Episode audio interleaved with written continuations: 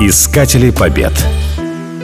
Во время Второй мировой войны в Тихоокеанском регионе шли не менее ожесточенные бои, чем в Европе.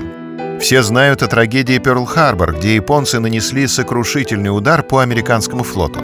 Битва при Марианских островах менее известна. Там ситуация была зеркальной. После удара американцев Япония потеряла значительную часть своего флота. США подготовились основательно – их боевая группировка насчитывала 15 авианосцев, 28 подводных лодок и 86 других судов. С воздуха эту армаду прикрывало 956 самолетов. Японцы со своей стороны выставили 9 авианосцев, 48 прочих кораблей и 750 самолетов. Это было самое мощное японское соединение за весь период войны.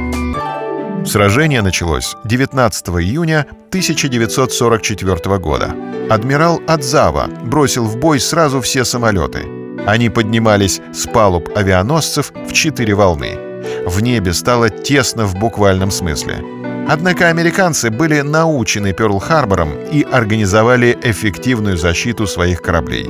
За несколько часов они сбили 215 самолетов противника. Один из матросов авианосца «Лексингтон» воскликнул «Черт, это напоминает охоту на индюшек».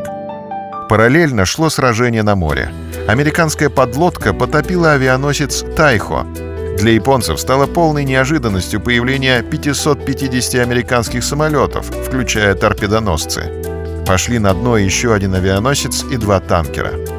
В общей сложности за два дня американская сторона потеряла 123 самолета, а японская — 600 самолетов и 11 кораблей.